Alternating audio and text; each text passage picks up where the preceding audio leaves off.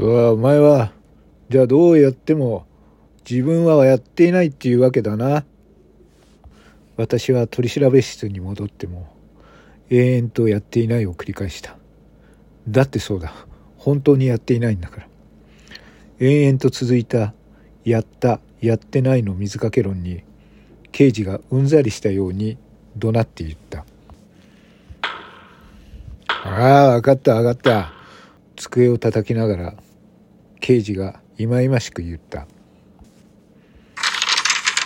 あ今から調書を読み上げる。いいか。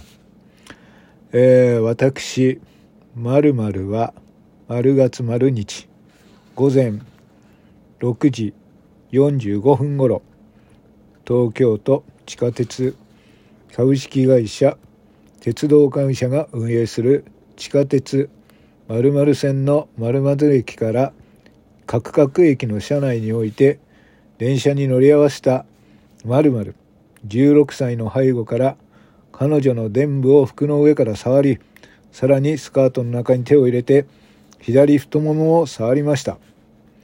ということは一切していません。これでいいんだな、と刑事は調書を朗読した。文章全体は私があたかも痴漢をしたような内容であったが、末尾に否定している文句がついていることに納得し、まあそれでいいです。としぶしぶ同意をした。文句がないんなら、いや、ここに母音を押せ。あ、はい。私は刑事が求めるように文末の署名欄に署名をしカバンの中に入っているハンコを取り出そうとする指で押すんだよ指で左手の人差し指と声を荒げて注意された調書の作成が終わると私は再び手錠を打たれ腰縄も打たれた。そしてある部屋に案内された。そこにはちょうど目線の高さにスライド式の覗き戸のついた鉄の扉の前に通され刑事が壁についているブザーを鳴らした。すると覗き戸が開き向こうから制服姿の警官が私たちを確認するように覗き込んだ。中にいた警官は鉄製の重々しい扉を開き私は留置場の中に入れられてしまった。留置場の分厚い扉をくぐった私はすぐに手錠と串縄を解かれた。しかし制服の警官が前と後ろにさりげなく立っており自由に行動できるわけではなかった。そして入り口からほど近い普段は医療診断などが行われる小部屋に連れて行かれた。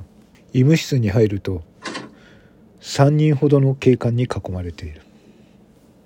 身体検査するから服脱いで警官の一人が私にそっけない口調で言った「こここでですか?」そう尋ねる私に同じ警官が「そうだよ。パンツまでは脱がなくてもいいから」と言って私が持っているカバンから脱いだスーツなどを検査し始めた。パンツ一丁になっている私に向かってリーダー格の警官が私に身長や体重を尋ねる。入れ墨とかしてる？してるわけねえか。普通のサラリーマンだもんな。と意外に気さくな声で話しかけてきた。その警官に合わせて私が笑顔を見せた時他の警官が素早くパンツのゴムをつかみパンツを下ろした。な何するんすか？パンツの中に変なもの隠してる奴がいるからチェックは必ずしてるんだ。警官はニヤニヤ笑いながら言った。屈辱的だった。その後細かい所持品のリストが作られた。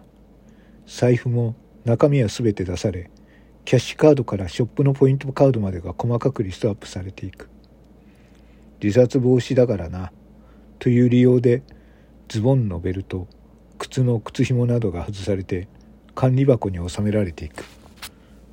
それからここを出るまで靴の代わりにこれ履いてとスリッパのようなペラペラのサンダルが私に渡された。サンダルにはマジックで16という数字が書いてあった。これからはお前は名前じゃなくてそのサンダルに書かれている番号で呼ぶからな。まあここにはいろんなやつが入ってるからまあプライバシーの保護ってやつだ。私はドラマの中やロック歌手の歌詞の中では聞いた番号で呼ばれということを好みを持って初めて知った。着替えが終えた私はいよいよ留置場の檻の中に入れられてしまった。留置場の居室はまるでアニメに登場する宇宙戦艦の司令官が座るような監視席を中心に放射状に並んでいる。刑事ドラマなどでは丸い鉄格子の扉だったがリアルな留置場の扉は白いペンキで塗られた四角い鉄格子に同じ色に塗られた金網がびっしりと貼られている。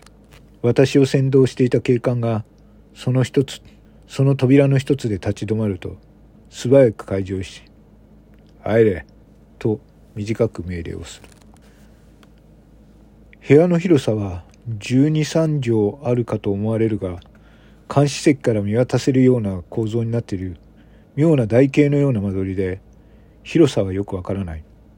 ただ無駄なく布団を引けば8人くらいは横になれそうな感じだった。家具と呼ばれるものは全くないカーペット敷きの室内には壁に寄りかかるように男が3人いた。私は中に入り一応よろしくお願いします。と小さくお辞儀をします。するとまだ背後に立っていた警官が部屋の鍵を閉めながら「23番こいつ初めてみたいだからいろいろ教えてやってくれ」と声をかけて去っていった。私と同じ年くらいの小太りな男が軽い口調で声をかけてくる。あんた何やらかしたのいや、何って痴漢、いや痴漢ですけれども、えん本当やってないんです。冤罪なんです。ふん。最近よくあるよね。痴漢冤罪って。と気がない様子で声をかけてきた。私は今、番号で呼ばれている。23番という男。今まで一生の中でこんな男と知り合うこともなかった男が一緒に留置場の中にいる。この現実が未だに飲み込めていない。私は本当に犯罪者となり番号で呼ばれそして今豚箱と言われる留置場の中にいる。昨日の私からは想像できない。屈辱的な一日だった。でもこの一日がまだまだずっと続くことを今の私は気づいていなかった。